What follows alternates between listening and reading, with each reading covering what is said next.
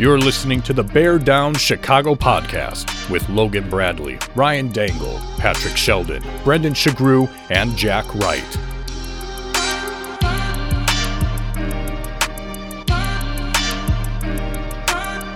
Bear Down Chicago podcast. Yeah, we're that Bears podcast. All right, folks, welcome into another edition of the Bear Down Chicago podcast. I am your host today. You are not hearing Ryan Dangle. I am your host today, Logan Bradley. You can find me at Bear Down Bradley, and I promise you, I am going to do everything in my power to not screw this up. To, to make the boys proud today and to have a good time. I think we got uh, we got a fun a fun thing here at the end of the show that we're gonna do. But as always, my first time doing it, so I shouldn't say as always. I'm going to introduce my fellow podcasters here. And while I introduce them, because it's my takeover, and I feel like nobody else has really done a good job of really like making the whole show like about themselves and like taking their ego and putting into it, I'm going to introduce you, and uh, I'm going to have to have you say something nice about about me, and then specifically Patrick Sheldon, Ryan Dangle, uh, and Brandon uh, say something nice about the White Sox, I guess more so. So first, Ryan Dangle, your usual host. He's he's assuming a different position today. At Ryan Dangle, you can find him on Twitter. Ryan, go for it. Something quick. They uh, play on the south side of Chicago, and their manager stayed Careful. awake. He stayed awake. Okay, stayed okay, awake. we'll take it. we We will take it. All right. Next, we got Jack Wright. You can find him at Bear Down Jack. I find your facial hair to be especially visually pleasing. It's full uh, and lush. Thank you. Thank you. That counts. Okay. Things are Uh, getting next, we have it is it is. next, we have Patrick Sheldon. You can find him at p underscore shells, who you can read on the Windy City FS. Shells, what do you got? What do you got for me? I like I like your quick wit. I think you got the quickest wit on the pod. Quickest draw. Thank you. The quickest draw west of the Mississippi. I'll give you that. Thank you. Now, quickly, White Sox. Give me one thing, just one thing to make me The feel most good. most well rested team in Major League Baseball. Ah, yes, you are not wrong. You are not wrong. And last but not least, we have Brendan Sugrue, who you can find at Brendan Sugrue. He is an assistant editor of the Bears Wire and is always bringing you all the great content. Brendan, what do you have? I'm gonna have mine in. I'm gonna give you a two for one special here. I love your mustache so much. Every time I see Dylan Cease on my television when White Sox games are on, I always think of you, and that is the honest to God's truth. And I That miss means- him. I wish he was on the Cubs. That means a lot to me because Dylan Cease does have a phenomenal, phenomenal mustache. D- does Logan bring the whole podcast like down a full octave in terms of his voice? Like you can just, you it's know? true. That's and bit. that's why like I'm trying through this podcast to not be as low, but I'm realizing quickly that it's this is just what it is. We have what we have. Now lean into it, man. It's good. hmm Okay. love it. Okay. I will. Yeah, see, I'm in a like a pickle because I've got a face for radio, but I don't have a voice for radio. So I don't know what the opposite of that is. But Me too. you know, I'm like, We we can't all be Jack Wright. that's right. That's right. No, we cannot. No, we cannot. Are you thinking about buying or selling a home in the Chicagoland area? If so, please reach out to our guy, Jeff Cadwallader. Jeff is amazing. Jeff is the kind of guy that no matter who you are, you're going to get along with him. He is, he's an avid golfer. He's a great guy, whatever it is. And if you're thinking about buying or selling a home, reach out to him, genevajeff.com, or give him a call, give him a text, 630 254 4734 he's just he's the absolute best. Jeff Cadwallader with at properties. He knows that you're looking for someone with experience. He's making it happen for his buyers. He's using proven tactics to help his buyers get the contracts. And it is not about paying the highest price. And with all that's going on with inflation and all that other stuff, you want to reach out to Jeff. If you do reach out to Jeff, let him know that the guys at the Bear Down Chicago podcast say hello. Guys, it's such a great time of the year. I mean, we're officially in August. It's training camp, it's preseason. And for football fans, thankfully, that doesn't mean cuts yet. We're not going to see cuts from any roster. The only cuts that we need to see right now are haircuts. And for the best haircut, you guys need to go to Sheridan's Barbershop. Sheridan's Barbershop is located in historic downtown Wheaton, Illinois. It's been serving the community for 68 years with six barbers, and they're open six days a week, Monday through Saturday. They have appointments available to book online or by phone at your convenience. Visit Sheridan'sBarbershop.com or call 630 668 0137 and book yours today. Sheridan's Barbershop, where traditional meets modern. All right, before we get into Brendan and Jack's experience at camp this week, we do have some housekeeping to take care of. And unfortunately, some of that housekeeping is about some Chicago Bears players getting injured and um, some really key ones, I guess, if you could say that. So, Byron Pringle has a quad injury, no timetable for return.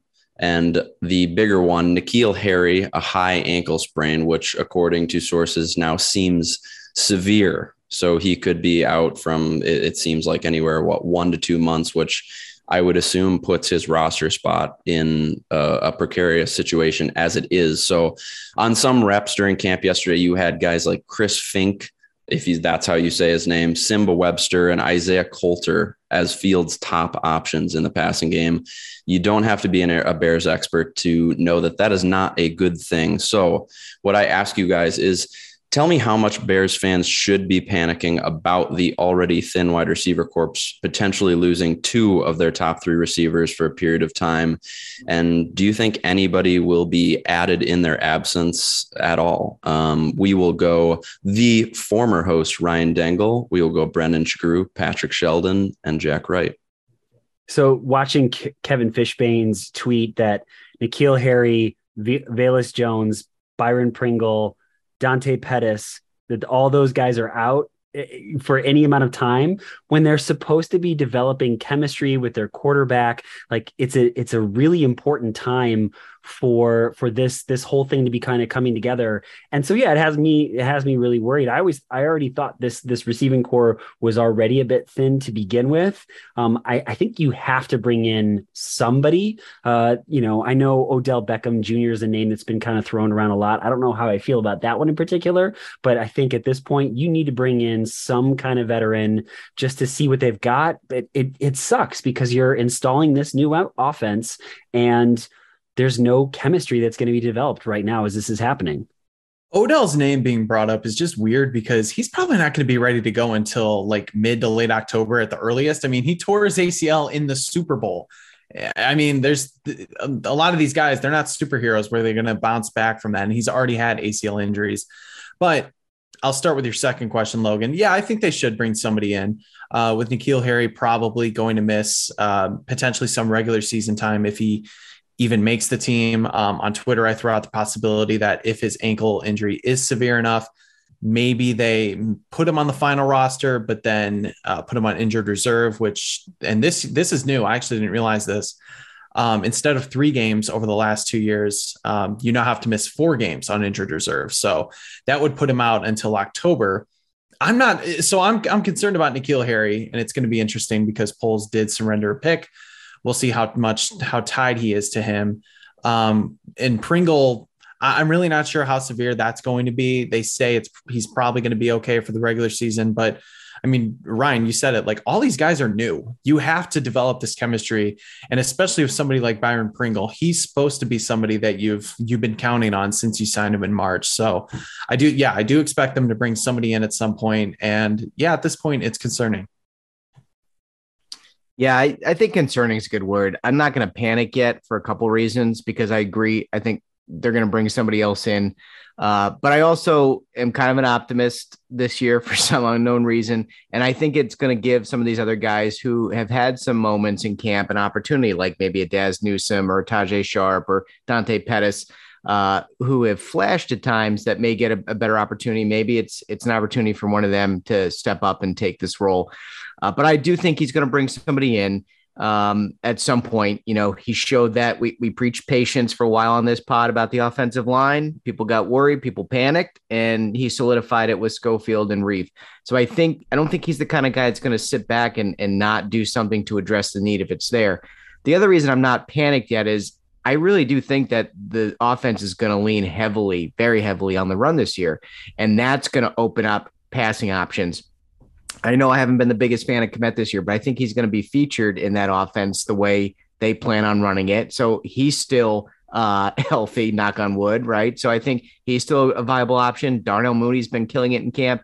Uh, Equanimeous St. Brown has been emerging, and Fields has called him, you know, one of his one of the targets he's building the most rapport with. So that's you know potentially three decent options. Plus, again, I think they're going to lean pretty heavily on the run game. Did I just hear what I thought I heard? from- Yes, right. He didn't say he was good Wow. though. He just said He he'd be didn't. leaning. He is a I- warm I- body. Shells, you chose your words carefully there. I have, and I, I've said for a while, if we can get something in the neighborhood of Kyle Rudolph like production from Cole Kmet, I'll be happy. That's what that's all I want. I'm not look. I'm you're kidding yourself if you think he's going to be a George Kittle type or a Travis Kelce type. He never was going to be. Um, he can be a very good, serviceable tight end, but he's got to he's got to be more effective in the red zone. Red zone. I know Clay Harbor said it. We've been saying it for a while. He has to be more impactful in the red zone. He can he can be an outlet. He can be you know somebody who leaks out and lowers his head and gets a first down. That's terrific. But at some point, you need your second round tight end to make some plays in the end zone, and that's where he's kind of fell short, in my opinion, so far in his career. But um, maybe he turns that around this year. He's had a nice camp so far when you're looking at specifically looking at trying to develop, you know, that bromance that needs to happen, that chemistry. Clearly, that's happened, you know, over the summer with uh, Justin Fields and, and Cole Kmet. Man, I, you're smart, and I think I wish I wouldn't have followed you, actually, Shells, because I. I mean, I, I think that's what I was going to say. You still got Mooney, you still have ESB, and you still have Kmet. Now, it was a weak room to begin. And so, yeah, that's a little bit alarming that you're starting to see guys go down specifically in that particular area. The one thing I mentioned to Brendan, uh, you know, at camp is I do think this roster is not so top heavy. And so I do think there's a little bit more talent throughout. Although I think some of those wide receivers were probably slated to be special teams guys. So whether or not they can fill some of the voids that we're looking at here is going to be a, a huge question mark. my first time hosting the podcast, and I feel like I almost had to break up a fight talking about Cole there for a second. But yeah, well, it's just at some point we talk about how guys have opportunities because if a guy, it's natural. It's what happens in sports. If a guy goes down, the next guy has an opportunity, and it's just the names that start to pop up as like, here's the next guy is the opportunity. Ooh, it's it's just getting more thin and more thin. So looking kind of scary, but talking about bringing in new guys this past week, the Bears did uh, announce a host of signings, which included cornerback Davontae Harris, who is a 2018 fifth round pick from the Bengals, defensive lineman Trevon Coley, linebacker DeMarquis Gates, who actually I got to see a lot uh, watching the USFL this past year. He won a championship with the Birmingham Stallions. Funny thing, he was actually a guy who he would play with a a floss pick in his mouth all the time, which was seemed dangerous because I feel like you'd swallow that, or there's at least potential of that. But nonetheless, I think a very talented player. Uh, they also signed linebacker Javin White, who played with the Raiders in 2020. So I guess my question is, you know, none of those are huge names. Do you guys see any potential contributors amongst this group? Or do you think the signing of a few extra linebackers signals anything at all about what is maybe going on with Roquan or something else with the defense? So for this one, we will go Shells, Brendan, Dangle, and Jack. Unfortunately, you're going last again. uh, Logan, honestly, all I can think about is a perfect nickname for DeMarquis Gates, and it's uh, Dental Flus. If he somehow makes the team, um, I'm going to patent and copyright that, and I'm going to put on T-shirts, and I'm going to make like a dollar fifty, and it's going to be awesome. But uh, no, I think it's just camp bodies. I think it's some depth. I don't think it signals anything, and I'd be surprised if any of them made the team. Uh, but outside hope that he does make the team because that that nickname is just too good to pass up.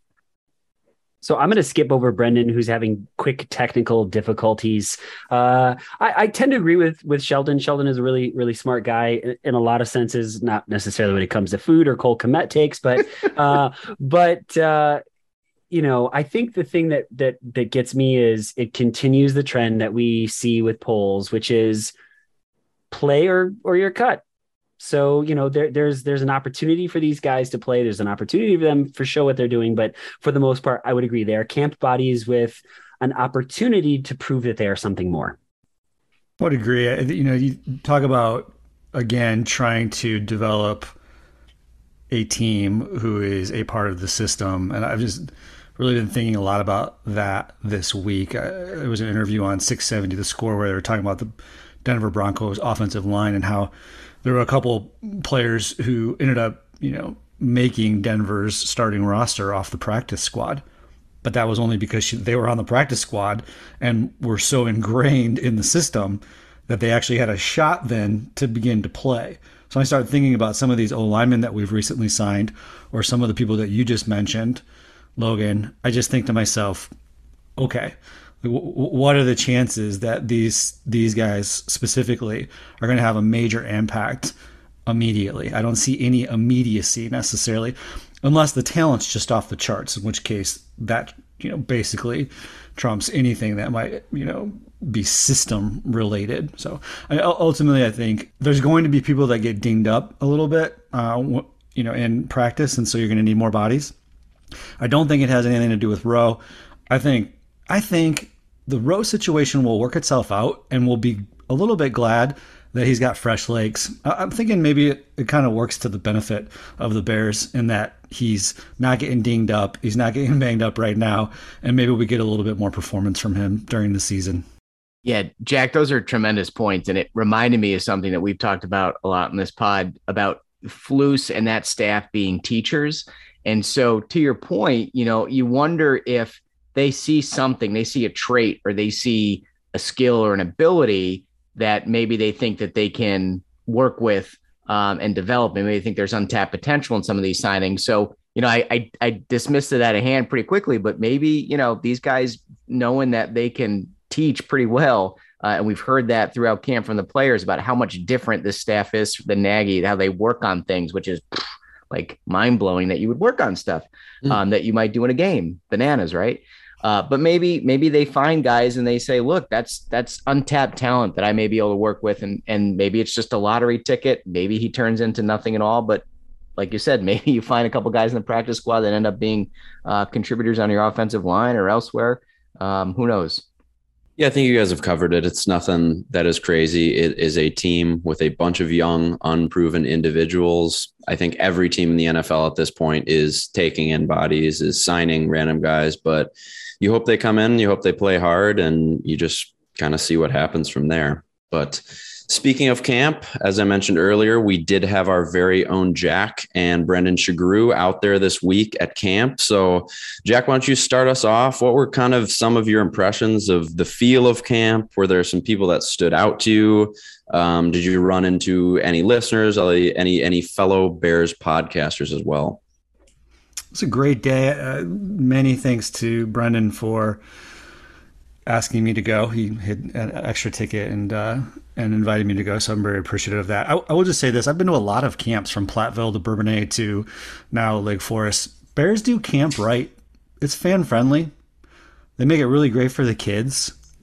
It's a good vibe. It's fun. It's efficient. I don't have a lot of complaints. They, I mean, the tickets are free. That's pretty cool. I mean, for a lot of the criticisms that we can levy against the Bears, I do feel like they do a nice job with camp. I do think they ought to start streaming it, and they should probably bail on the on the no video rule. I think that's a bit archaic and and ridiculous, to be honest. It's not like you can't find the footage you're looking for. It's not like they're reinventing the wheel, and people are going to be like, "Oh my gosh, they just revealed a new formation and set that no one's ever seen in the NFL ever before." I mean, it's just ridiculous. Uh, as far as practice, I, I, tweeted a little bit about it. I was impressed. Uh, it was very efficient. It felt like there was a greater sense of urgency. I saw guys. I always think it's interesting to watch uh, when the horn blows and players move from drill to drill. How that goes. It seems like a simple thing, but when there's a when there's a there's some hustle between drills, that looks to me like we're here to get something done today. Uh, I just sat and watched the defensive backs drilling because they were in front of me, and I thought it was just a great set, a great individual set with the safeties on one side working on strip drills, stripping the ball, I should say. And then on the other side of the corners, uh, we're working on wide receiver jams, cover one press releases. And they were moving. I mean, even when they needed more reps, they had coaches that would jump in and and you know play running back or play wide receiver just just so that when somebody's rep came up, there was a rep to be had, not a lot of standing around. I was that part of it I thought was really really great. Um, but I would I would say it, it was a little bit pedestrian. Uh, there wasn't a lot of wow moments. I remember distinctly messaging Dangle when I went to see Mitch in camp. I believe it was the 2019 year when everybody thought it was going to be outstanding.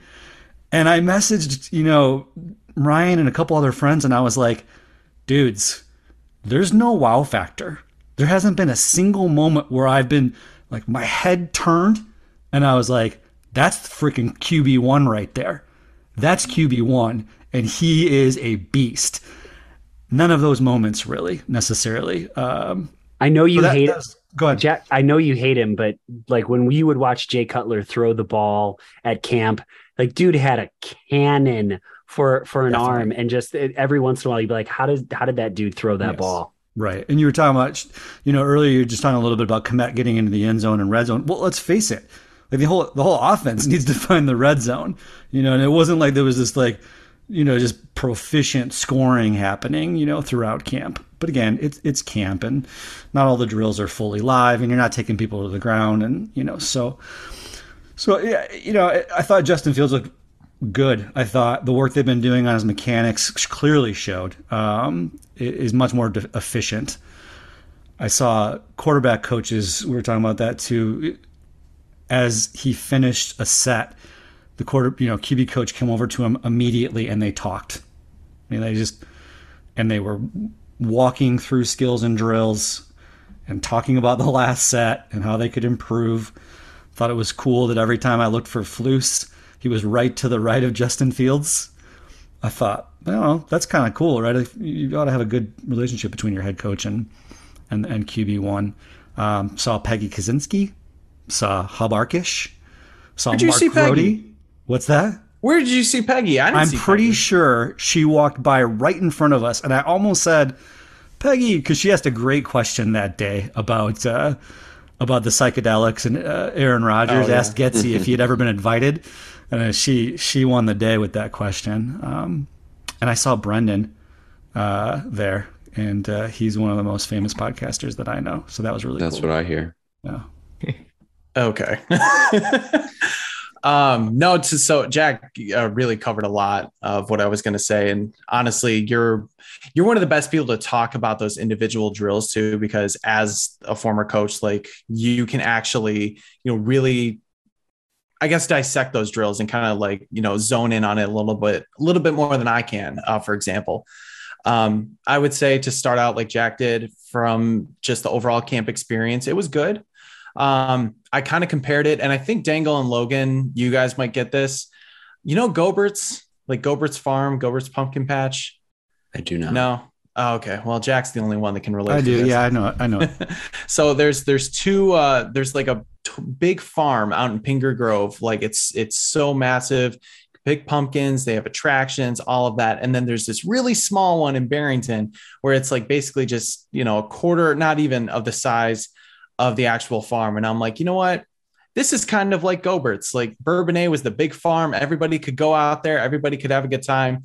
And now they just kind of reduced it to a little bit here, like they do in Barrington. But it was still fun. Like there was still a lot to do, a lot of great sites. And who doesn't like to go to Halas Hall? Um, so to kind of build off what Jack was saying, yeah, I didn't really see many wow moments either. Um, we were right in front of the end zone, so we were hoping to see a little bit more action in the red zone during those drills. There wasn't a lot of success for the offense, especially the first team offense. One thing I noticed in particular was that Justin Fields was really locking on to Cole Kmet and Darnell Mooney almost exclusively. And it was a little bit worrisome, you know, because obviously those are the two guys that he has the most uh, chemistry with at this point. But there was one play, and actually, Jack got a great video of it. N'Keal Harry, before the ankle injury, obviously was wide open in the end zone, and Justin Fields was rolling right. could have had him for like two to three actual seconds and instead tried to force the ball into Darnell Mooney when he was easily covered on the sideline.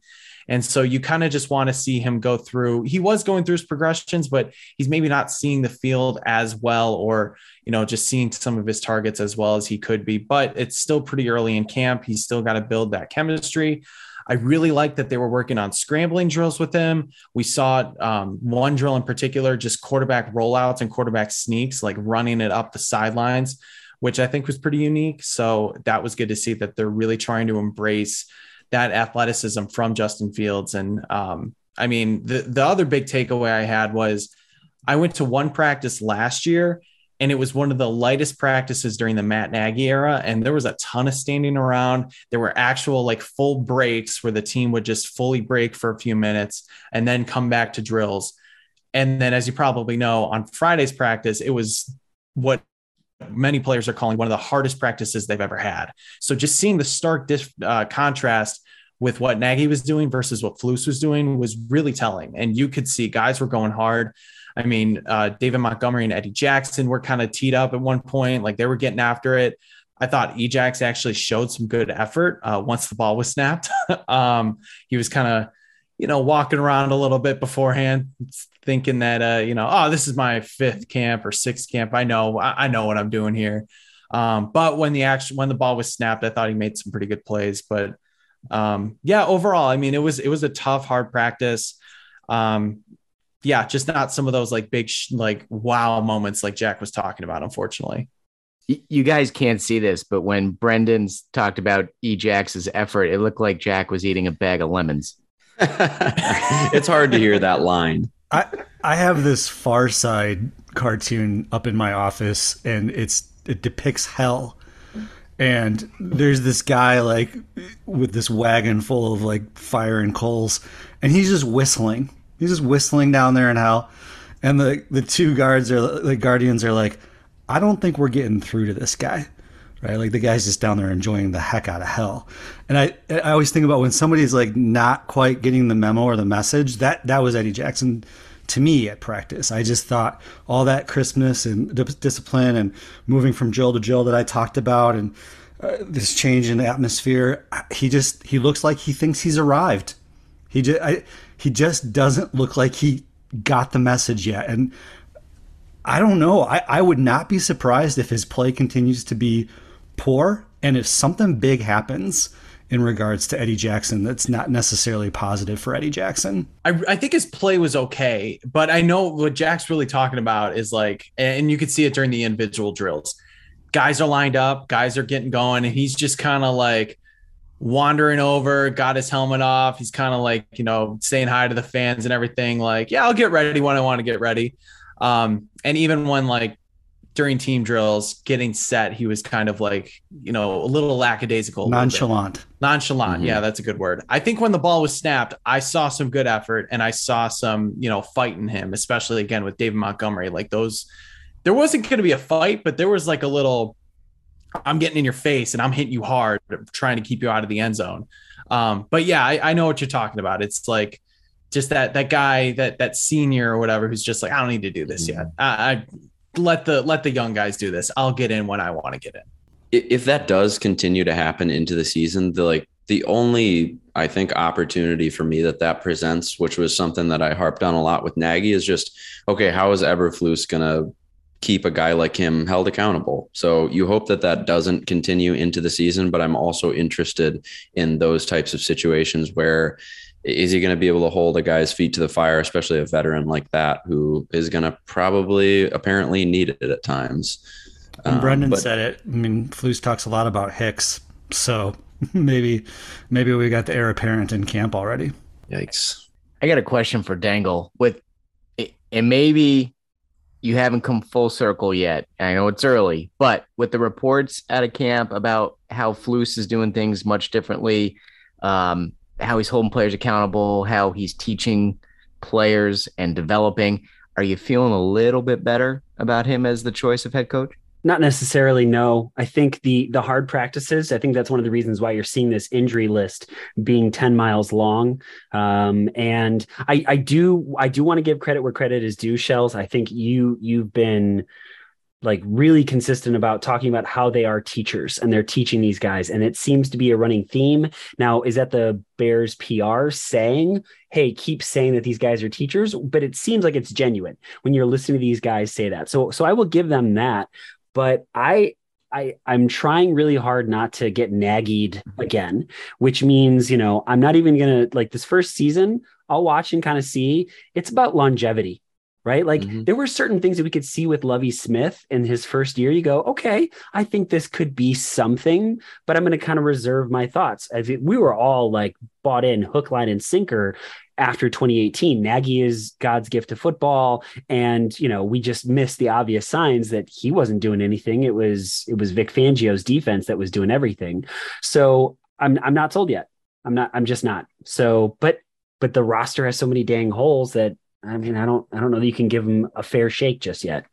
I think this season is just going to be all about finding those smaller things because I think everybody kind of knows, generally speaking, what the results are sort of going to look like. Obviously, we can hope that it's not what we think, but it's like what Dangle said there. I think it's going to be trying to take a step back, try to find the smaller both positives and negatives within everything and sort of evaluate it from there and not drive ourselves completely crazy uh, speaking of driving ourselves crazy let's talk about teven jenkins for a little bit about a week ago, there were some rumors that the Bears were shopping the offensive tackle. And of course, very predictably, that was all downplayed uh, in terms of it was said that it was 100% an injury.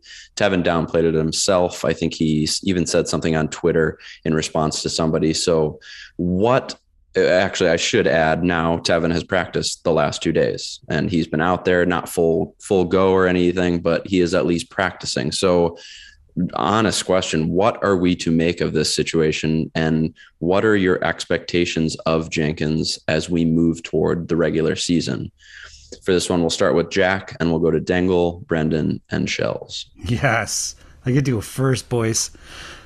You know what i thought about when this was going down? And there was just one little phrase that uh, Getsy used something to the effect of when teven gets through this deal I think he said. And I thought about Tarik Cohen, and I thought we didn't know anything that was going on in his life, and and and in retrospect, properly so. It wasn't our business, and and credit to the Bears for keeping his personal life personal. And I, I can't help but think that this is a similar situation. Um, I, I think I thought during the week that there was a chance that they were trying to shop him um, it does sound like there was legitimacy to the clashing that was happening with the coaches, but he seems to be healthy and he was moving fine, and they haven't reported an injury.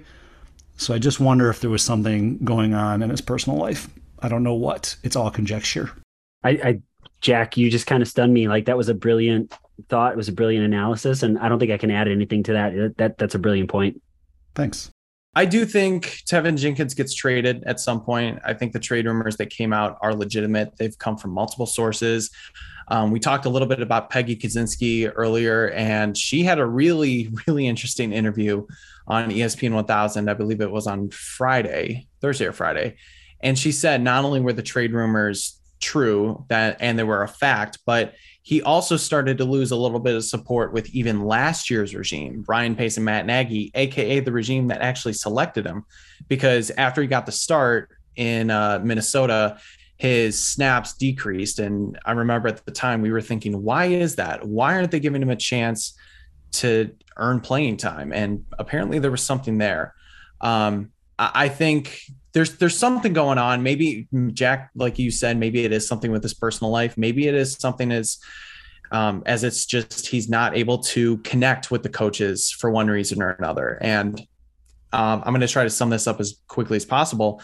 It's almost like if you have a job and you uh, get that job based on a hiring manager in a department that you that they see something in you you want to work for them and then a year later they get canned or all of them leave and a new department comes in. You're now reporting to somebody completely different and you're a holdover and for one reason or another you're just not connecting. It, it, may not be hostile, it may not be like, you know, totally problematic, but you see things differently. And maybe that's kind of the case with Teven Jenkins. It's not necessarily clashing, but it's just maybe some differences. And that's, I'm not saying that's happening. It's just uh, what could be a possibility. But either way, I think they're probably wanting to showcase him, get him healthy, and see what they can get for him at this point because it just kind of seems like two sides are are ready to move on. But I, I hope I'm wrong because I really do think he's talented.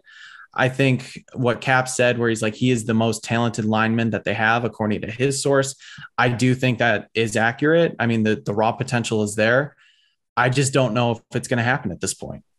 It's such an odd situation. And the worst part about it is that it's leading to so much speculation.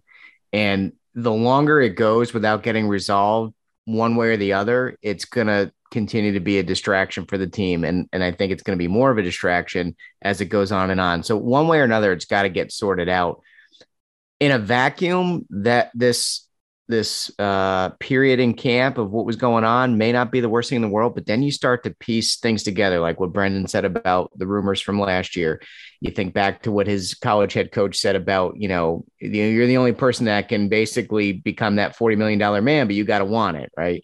Uh, then you think about how he started OTAs, was not on the first team. Your second round pick, who's supposedly your most talented offensive lineman, um, begins OTAs and is not your presumptive favorite to to at least have a shot at winning that position battle. That's odd. Um, they don't have him marked down as an injury. You know, he, then he comes back and and the interview to his credit, he stood up there and he answered the questions, but it wasn't like a ringing endorsement of the situation. Like he was ready to roll and and get out there and do his thing. And you got all the rumors about him getting traded. It's just eventually there's enough smoke there that you think there's got to be some kind of a fire, right? Can't, this can't be nothing. This can't be, you know. I, I know people want to think, oh, he's back, everything's well in in uh, Candyland, but you're you got your head buried in the sand if you think there's absolutely nothing going on in the background. There's not some kind of an issue. What it is we have no idea but there's something going on that that's causing this this spurious relationship between him and the staff and and and the whole thing. So i just hope it gets resolved sooner rather than later so it doesn't continue to grow and become more of a distraction yeah, you stole my. It's a truly where there's smoke, there's fire. There's been just way too much stuff going on. But at the same time, Jack, I mean, what a reasonable, actually thought out take that there could be something going on that we don't know about. So I think that we give him sort of the benefit of the doubt for the time being. But I also am sort of in Brendan's camp, where at this point, I just think that he will get traded before the season starts. Maybe him getting back out on the practice field now as the Bears trying to be like, oh, look, everybody, like he's he's healthy enough. He's out on the practice field. Uh, does anybody want to take him off our hands? But nonetheless, I, I still would like to see him be a Chicago Bear week one. I just I think there's plenty of reasons to be pessimistic about that situation. A former Bear, Allen Robinson, has been making, I wouldn't say news, but kind of noise in the Rams camp, making big catches and sort of being the Allen Robinson that I think we sort of got used to at the beginning of his tenure with the Bears. But my question here is just it's almost like this is like a Bears therapy session. How do you feel about the fact that you're hearing these good things about Allen Robinson? I know he's he's probably a good guy. He's obviously a very t- talented wide receiver, but it was such a a tough end to his tenure with the Bears. So your thoughts will go Brendan, Jack, Shells, and Dingle. Kind of mad, and I knew this was going to happen too. And to all the Bears fans who are saying you know what? We got rid of Allen Robinson. He was ass last season. This is a net positive. No, it's freaking not. We all know the type of player that Allen Robinson is. Last year was an outlier because of a number number of reasons, some of which are his own. He we saw him dogging in some of those games. We also saw that Matt Nagy didn't talk to him for six months and gave him the cold shoulder and they clearly didn't want to get him and Justin Fields working together for one reason or another. So I was very confident that wherever he signed, he was going to have a bounce back season. He's still young, he's still a productive NFL player. And it's just one of those like, it's uh, yeah, you're just mad because you knew he has this type of, of ability we wanted the Bears to re-sign him going back to 2020. And again, everybody who said like, yeah, just let him walk. He's asked like, just we knew this was going to happen with a new team. He's going to have new life, and now he's got a legit quarterback throwing to him. I mean, Matthew going from a rookie Justin Fields to Matthew Stafford, who's just won the Super Bowl. I mean, we're all pretty high on Justin Fields, but that's that's a pretty good upgrade. So, um, yeah, just just mad, mad, yeah, absolutely. Like it's hard not to just allow it to drum up all the the visor coach fury. I mean, seriously, I think probably as time goes on, it will be the epitome of his complete incompetence to not talk to your number one receiver for weeks at a time, to to freeze him out, I suppose, to to not include him in the offensive game plan in a major way. I mean, idiocy, complete idiocy. I don't know what role Allen Robinson played in it, but let's, I mean, it was toxic. We know it was toxic. And uh, it is a just a, a really f- still fresh example of the just the, the failure of the of the Nagy regime. I hope he I hope he does great. You guys know I wasn't always like super pumped about him being our number one because I'm still waiting for us to have a D Hop or you know somebody that you can really put in a number one role. But he was a pretty darn good receiver. I think as the year started last year, I think he was even working on trying to catch and get some YAC yards, and I appreciated that about him. But then he just didn't really catch any more footballs, and that sucked. How do I feel? Uh, a lot of made a lot of inappropriate judgments in a really short amount of time that you can't see, but I had to get that out, and uh, I feel a little bit better. But I'm still mad. I'm really, really pissed. I think you guys said it perfectly. I'm mad at everything. I'm mad at the way Nagy handled it. I'm mad at the way uh, they didn't well, maybe they did and we just don't know about it, but it doesn't seem like they made a real strong effort to try to bring him back. Maybe that relationship was irreparable and it wasn't worth it.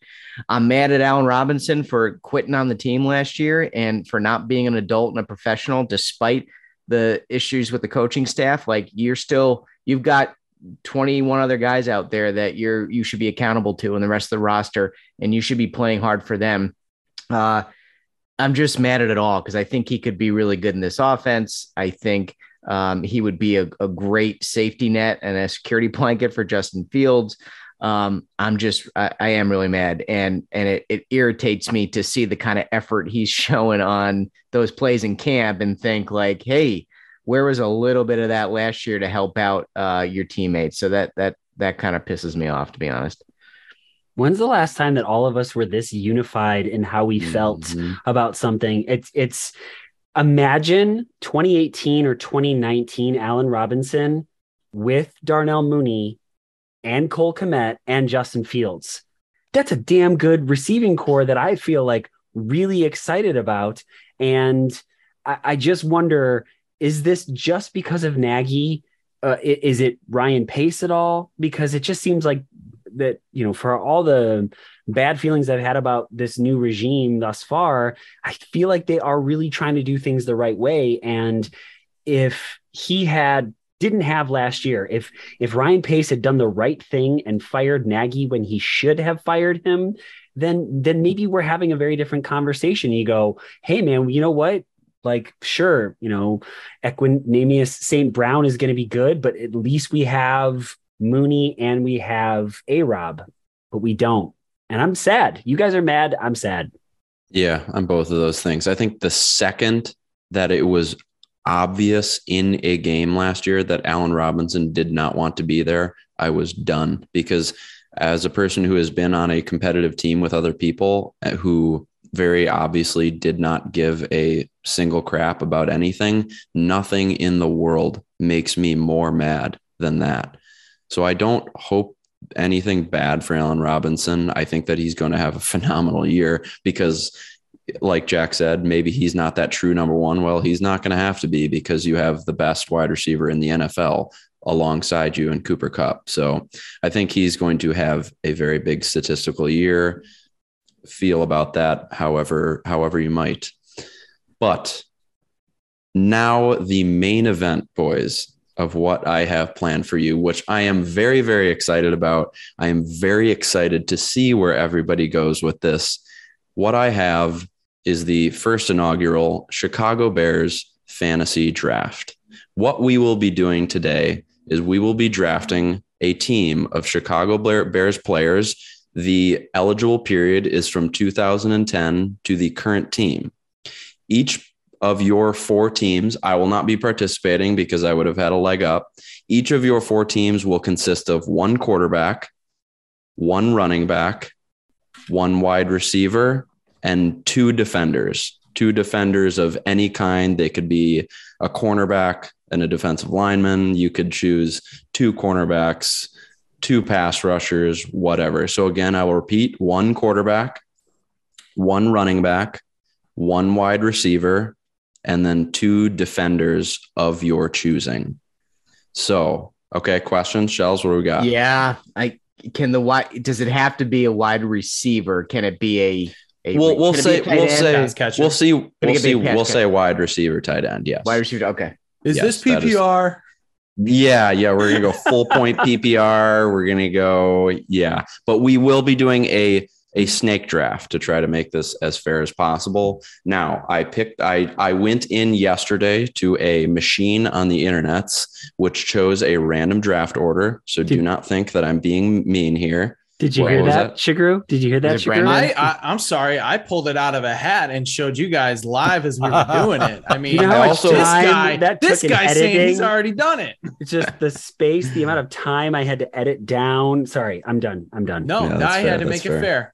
I also very much just could be lying, but you guys all have to trust me that I'm not. So before I introduce the order, you will each have a minute per pick. So we will do five or five rounds, four teams. Again, I'm out of it. So here is the order. Again, randomized. Number one, Brendan Sugrue will be leading us off. With the second overall pick, Patrick Sheldon. With the third overall pick, Ryan Dangle.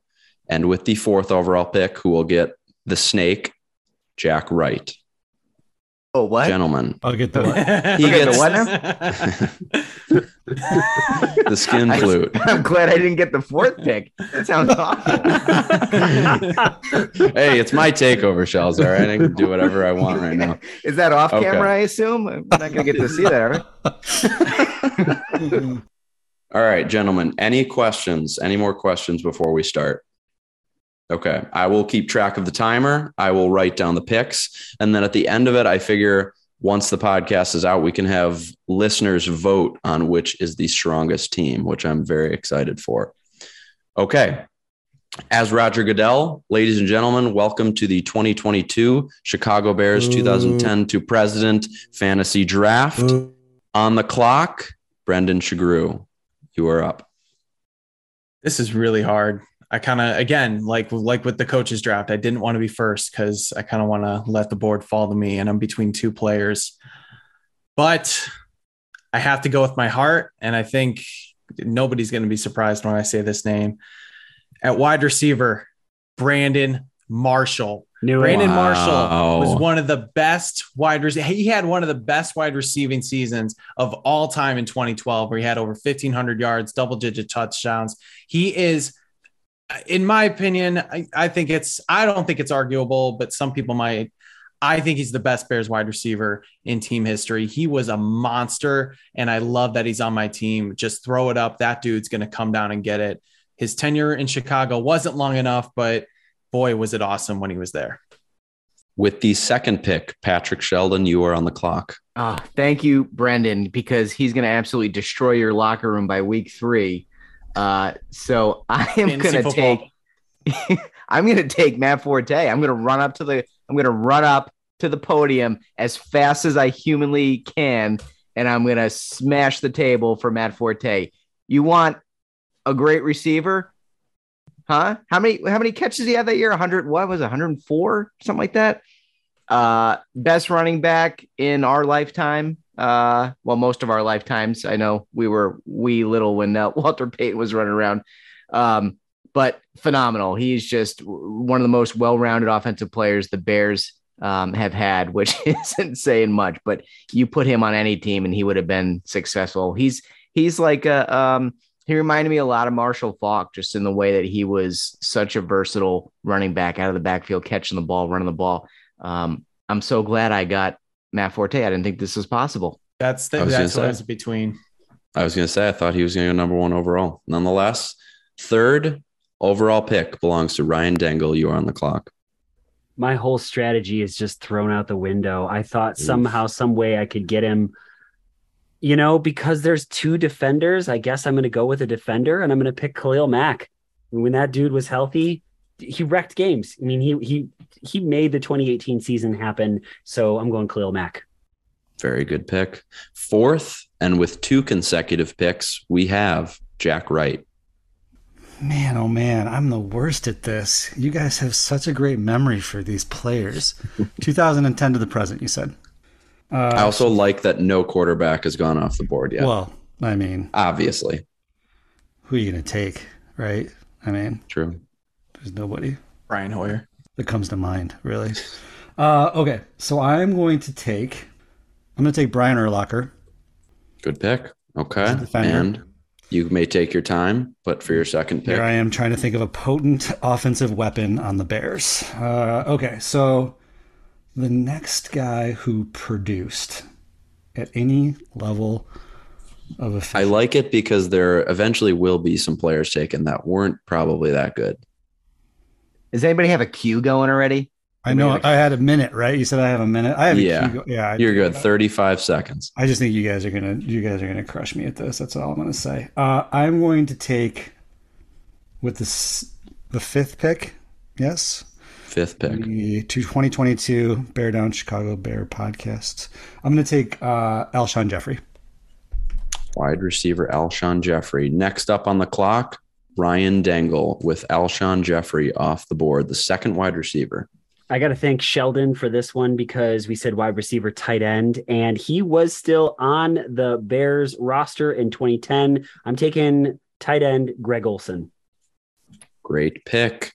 Next up, coming back to Patrick Sheldon, who started his draft off with Matt Forte. Yeah, and uh, that's exactly who I wanted to get. So you stuck it right back in my craw there, Dangle. Uh, You're welcome. you also took the guy I wanted, but You just anyway, him. Just hey snaked All Huh? right. I'm gonna go with the other uh, tight end and Martellus Bennett. Ooh, okay. Went earlier than I thought. Tight end Martellus Bennett is off the board. Back to Brennan Sugrue, who has two picks. Oh boy, this is tough. Um, all right, you know what? I'm going to take the obvious one first. Uh, I'm going to go with the guy who should have won Defensive Player of the Year in 2012, Charles Peanut Tillman. Talk about a cornerback. He punches the ball out. He gets interceptions. He can do it all. So he's one of my defenders. And then on the wraparound, man, Don't say it, Shells. Don't. Just because you think it. I said wraparound. Uh-oh. I'm Oh, so who's- glad who's it was gonna- rap. Rap, rap. We're family ish. Rap. Yes. Screw it. I don't care. Cutler to Marshall, baby. Do it. Quarterback Let's Jay go. Cutler is teamed up with Brandon Marshall with the first pick in the Not third about round. locker rooms, guys. It's about scoring That points. was me dry heaving, just for those of you. Sure is, sure is. The first quarterback is off the board. That's the beginning of the third round. With the second pick in the third round, we are going to Patrick Sheldon, who currently has Matt Forte and Martellus Bennett. All right, so I am. uh mm, I got two defenders. I don't know which one to go with right here. I'm probably gonna go with the guy who I think would have the biggest impact, and that's the uh, edge rusher Julius Peppers. Good pick. Very nice That's a pick. Very nice pick. choice. All right, Ryan Dengle, your third round selection. Ryan Dengle has defensive end Khalil Mack and tight end Greg Olsen. I mean, I've I've got to get a David Montgomery running back. Okay. All right. I believe that is the first current day Chicago Bear off the board. David Montgomery with the third pick in the third round. That heads to Jack to finish off the third round and start the fourth. Jack currently has linebacker Brian Urlacher and wide receiver Alshon Jeffery. I'm going to take running back Jordan Howard. Good choice. Very nice pick. Very nice pick. And now to start the fourth round. I'm going to take my second wide receiver, A Rob. All right. Allen Robinson is off the board. We go to Ryan Dangle with his fourth pick. The Chicago Bears' second best quarterback in that time, This is what I was excited for. Trubisky. Mitchell Trubisky is off the board, the second quarterback. Ryan Dangle has found his quarterback of the future with Mitchell Trubisky. We are going to Patrick Sheldon for his fourth pick. This is one of those picks where I I don't I, I need a quarterback, but I don't think um I don't think the guy I'm thinking of is gonna get snagged. So I am going to round out my defense with uh Lance Briggs, everybody. Very good Linebacker. choice. Very Honestly, good choice. pretty surprised he lasted that long. Lance Briggs off the board. Not the first time to- I've heard that, Logan. Hey, we are full of them today. Full of them, baby. to finish off the fourth round, Brendan Sugrue. He's got Brandon Marshall, Charles Tillman, and Jay Cutler. I think I know where you're going for quarterback, Sheldon. And if you do that, I respect the hell out of it. I'm going to go running back. And I think it's a name that might fly under the radar. Uh, Tarik Cohen, All right. special teams and offensive Good potential there. Tarik Cohen going off the board. All right. And now we are starting our fifth and final round with Brendan Sugrue. So I got help in the secondary for my final defensive player. I'm going to go on the defensive line and pick.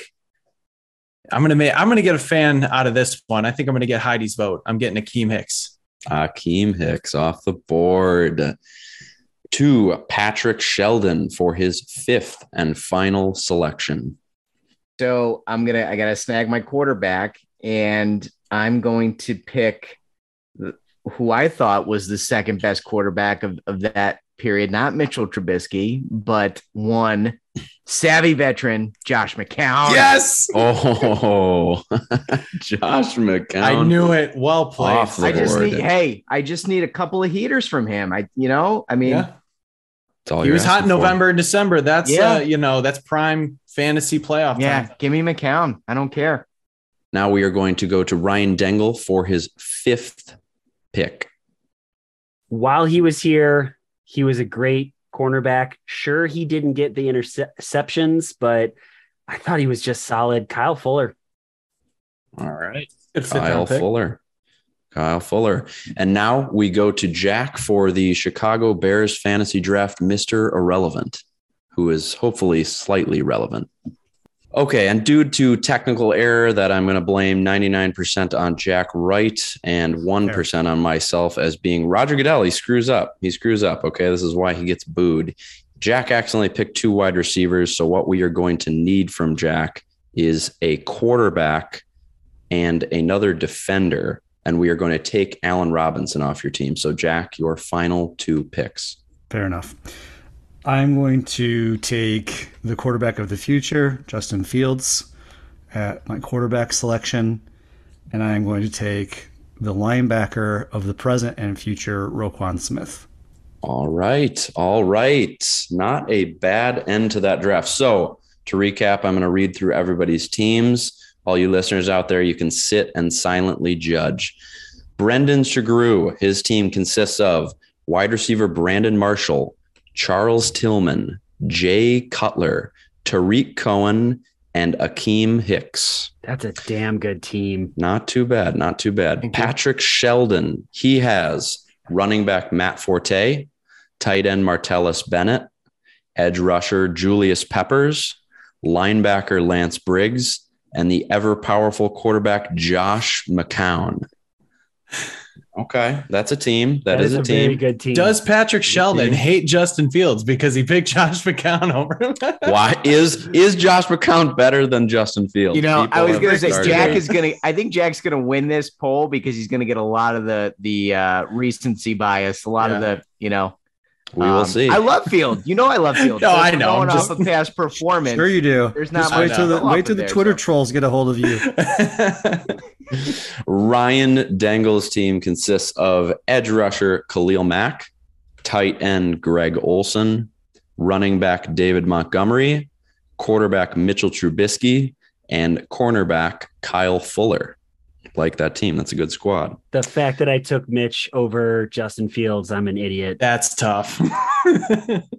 Yikes. Yikes. It's okay. Hey, he's a Pittsburgh Steeler. He could be I good. mean, Probably of not, pro- though. in terms of production, like on the list of, I mean, he's he's pretty high. Yeah, Statis- we're- statistically speaking, he he's yeah, he's towards the top. I thought we were going That's off of production, not not building for the future. We're not Yeah. We're going to leave that This up to the a fantasy listener. They can Yeah. they can do whatever they want. this with is it. not a dynasty team. I, I'm screwed. I'm screwed.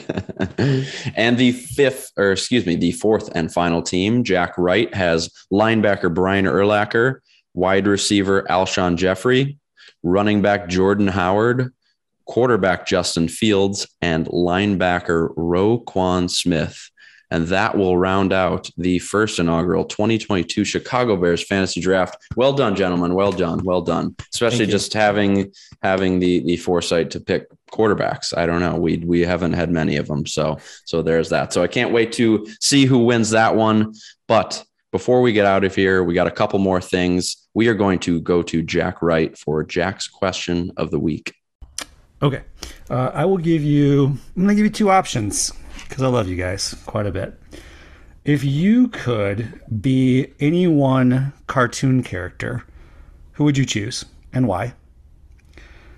Or, second question, if you could trade places with anyone for one week, who would you trade places with and why? Shells, and then we're going to go Brendan, Logan, Ryan, me. Yeah, th- this these are two great questions, and I hope we bring. I, I kind of, I like them both, and I I want to answer both, but I won't. I'll answer the cartoon one because that was the first one he asked, and I think I'm going to go Sterling Archer. I, and Hmm. oh, did I did I? oh, that was yep. That was good. Oh, That was mine. yeah. He's uh I mean, you know, he's got he's got everything. He's got adventure, he's got romance, he's he's a comedic genius. Uh you know, what else do you need? He's got a little bit of everything in his life and despite his ineptitude of which I have a lot, uh, he never seems to find himself in any real serious danger. Um so I'm going to go Sterling Archer. Brendan was so mad. Go ahead, Brendan. That was that was the got- first like obvious one that stuck out to me too. That's that was well done. Okay, I do want to answer the cartoon character. Um, you know what? I'll I'll just say for cartoon character, I'll say Randy Marsh just because I love Randy Marsh and I think that'd just be hilarious to be part of South Park. And you know what? I'll give you a bonus answer for the who would I trade places with for a week. Um, I'll trade places with Aaron Rodgers so I can do all the drugs I can for a week and not have any consequences whatsoever. well played, friend. Oh man. All right. I I am going to go with SpongeBob SquarePants because I grew up SpongeBob was uh, he was my childhood. He lives right around all of his friends. He lives in a pineapple. This is just going to start to be me just strictly, just literally listing things about SpongeBob SquarePants.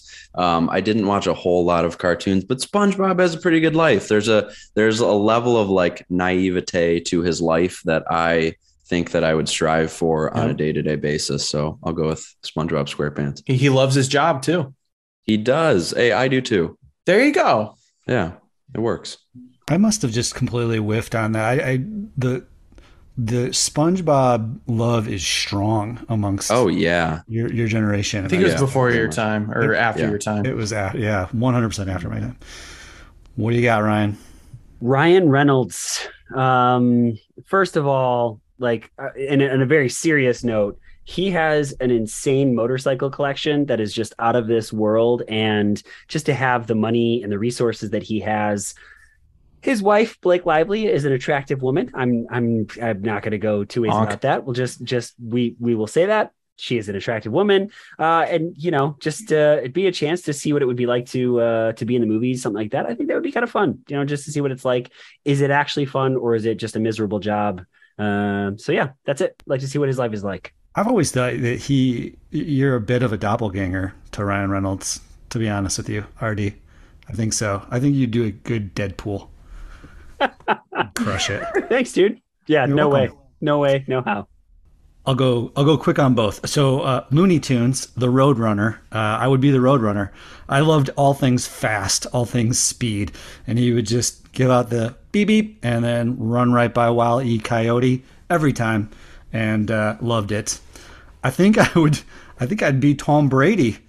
I think I'd be Tom Brady. I think I would want to be the best pick. quarterback to have ever played the game with one of the pick. most gorgeous supermodels to have ever lived on Earth. And uh, yeah, I would be Tom Brady. That's a great pick. That is a phenomenal pick. All right. We are going to move into our shout outs for the week. So, boys, this time we are going to go Shells, Jack, Brendan, Dangle, and then I will finish things up. All right, thanks, uh, Logan. I got first of all, great, great episode. I know everybody's going to shout you out, um, so I will shout you out first because that's my right as going first. You did a tremendous job. I really enjoyed this, so um, wonderful job with the takeover. Uh, my other shout outs are going to go to uh, uh, a guy that I recently started following. I, I caught a lot of his threads coming out of camp, and I thought he did an awesome job. He's at Weston Wields One, Trent Gilstan. Um, just incredibly fair and balanced reporting. He reports the way in which I'd like a lot of the beat reporters to report. Give me like, give me substance. Um, he gives you things that went well, things that didn't go well. He breaks it down from a technical perspective. Uh, I just thought his his threads were like must read. So if you're not following him, uh, I don't know if he plans on going back to camp or how much more, but it's worth going back and reading his his old threads because I thought they were really good and really fair. So um, thanks for that content because we know we're not getting it from the B-roll footage the Bears put out. Uh, and then my my last shout out uh, is like a, a, a two for one. Greg Braggs, I didn't know you had a twin brother uh, who was a Chargers fan, but now I'm wondering. You know, we we saw that letter from uh, George McCaskey in which he signed it bolt up to a quote unquote Bears fan. But uh, there is a a Twitter uh, follower of mine, John Waz Jr. He's at Endzone85, who looks an awful lot like Greg Braggs and is in a Chargers jersey. So I'm wondering if that fan that George McCaskey wrote to some time ago uh, was actually Greg Braggs, who is a uh, closet Chargers fan. Do we have a conspiracy on our hands, It's Greg? uncanny. Shells, Right? you you did also say he's a junior too, right? I I don't know. Yes, he is. Is Interesting. is Hmm. what do you what do you got there, Brendan? Do you? I mean, Greg insight? Braggs Jr. Right. Have we ever seen them in the same place at the same I don't time? think we have. I think we got a full fledged conspiracy on our hands, guys. A full fledged conspiracy, and I want to get to the bottom of it. We'll have to get him on here and uh, flesh this one out. So Friday was a really fun day for me. Besides going to the you know Bears camp with Brendan, later in that evening, I just kind of on a whim joined a, a Twitter Spaces with uh, uh, Kieran and the Irish Bears show guys, and you know, I think the real Greg Greg Braggs Jr. I think it was the real one was on as well, and had a great conversation. So I went from about 600 some twi- Twitter followers to over 1,000 in about, I don't know, 36 hours or so. And so I have pretty much everyone to think. Let, let's face it, I am just drafting off of you guys. I am riding your coattails. Uh, I'm using you to launch myself into global, uh, well, local, local celebrity, we'll say. Uh, so very thankful for everybody that is a new follower of mine on Twitter. As you know, I am a noob like no other when it comes to Twitter, but I really did. And I wanted to just really quickly say if that number was zero followers, I would still love this. I mean, I'm thankful for all the followers. I'm thankful to, to Greg and all of you guys for promoting and, and retweeting. But if it was zero, I would still be like, we're talking about the Bears. I get to go to Bears camp. I get to hang out with Logan, Shells, RD, Brendan, all of these great people, I'd still do it, and I'm not even not even kidding. Uh, real recognizes real. So I've got to think out. Uh, I've got to shout out uh, Greg Braggs Jr. Uh, he's Greg Braggs Jr. 23. uh, he pretty much shouted me out, and then my phone about set itself on fire as it was like buzzing off the hook. Um, and then the Irish Bears show. Some of these are folks that we've think before, obviously, but just specifically this past, like I said, 36, 48 hours, they've been especially kind to me. Uh, Adam Rank retweeted, uh, and, and, Heidi did. So uh, just thanks to, to my Bears family, it just got a lot bigger, and I'm very thankful. Uh, you know what? I'm going to keep it going with the Greg Braggs love. Uh, I was supposed to go to camp today uh, before Mother Nature decided to literally rain all over it. Um, because Greg Braggs Jr. had an extra ticket and I hit him up and he graciously gave it to me. So, um, you know, got to thank him, just a man of the people. Um, like Jack said, I mean, really trying to spread the Bears love. Um, and then Friday after camp, uh, while Jack was just taking over Twitter, um, I was able to join uh, Lester Wiltfong and Jeff Berckes from the Windy City Gridiron for uh, their podcast to recap camp. And honest to God, those two are two of my favorites. I think Lester's one of those like writers that has been doing this for like it feels like 10 years now. Um, he's been with Windy City Gridiron forever. He's like one of the godfathers of Bears bloggers um, and just the nicest guy. So shout out to Lester Wiltfong and Jeff Berckes. Uh, just appreciate you guys uh, allowing me on to share my training camp ram- ramblings. And then uh, while we were at camp, I uh, got to meet a follower that um, I enjoy, Duke Coughlin. So uh, shout out to that pod guy, Duke. We cheers over to um, we cheers over to some Deja Blues, uh, which were not as bad as I remembered. Uh, so I've got four shout outs that I want to give. The first two go to Ryan McHugh and Michael Gus, uh, who on last week. And I just listened to that episode again, and it was just so nice to hear them break down offensive line, which is something that most of us do not get amped up or excited for really very much at all unless you know we're we're pissed off that they're not blocking the way that we think that they should be. Uh, but it was neat to, to hear them get excited and to kind of break down that position for us in, in a really meaningful and substantive way. Um, i also want to shout out uh, pill uh, john Tabor, who is a friend. He's literally been listening since we started the bear down report and stuck with us through this whole thing. And he really every single time we, we get together he talks about well you guys said this and you said this. And i was like dude, come on the pod at some point. He's like, oh, I don't know. And he did. And I thought he did a great job. And it was just, it was fun to have him on the show uh, just to, to help us out through the whole thing. And the last one is his Twitter handle is Jake from State Farm. He's at Perry, P A R R Y underscore FF dude's really funny. We've had some really good back and forth, and uh, he's got a really good podcast about drinking beer. So you should check it out. Um, and shout out to you. Oh, and Logan Bradley, you crushed it, dude. Yes, well, yes, you did. Thank you, thank you. Um, my shout out is a little bit more serious this week. So I, you know, I'll, I I don't really hold back. I'm honest with everybody, I think, and I will be honest with the listeners just for the purpose of kind of shouting out people who, you know, mentally are having a tough time who aren't used to it. So me, I've been dealing with a lot of things lately personally um, and it has been a tough time. So I have been lucky enough my whole life to be really good mentally, have a phenomenal support system, phenomenal family. But the truth of it is that life happens, and sometimes there's some really tough things that happen that you have to fight through. So I think as somebody who has sort of, again, like I said, been good their whole life and run into something like this, I think it's important to kind of say something to just, you know, I the listeners out there, there might be one person, there might be two, there might be none. But if you're somebody who is going through something or is having a hard time and maybe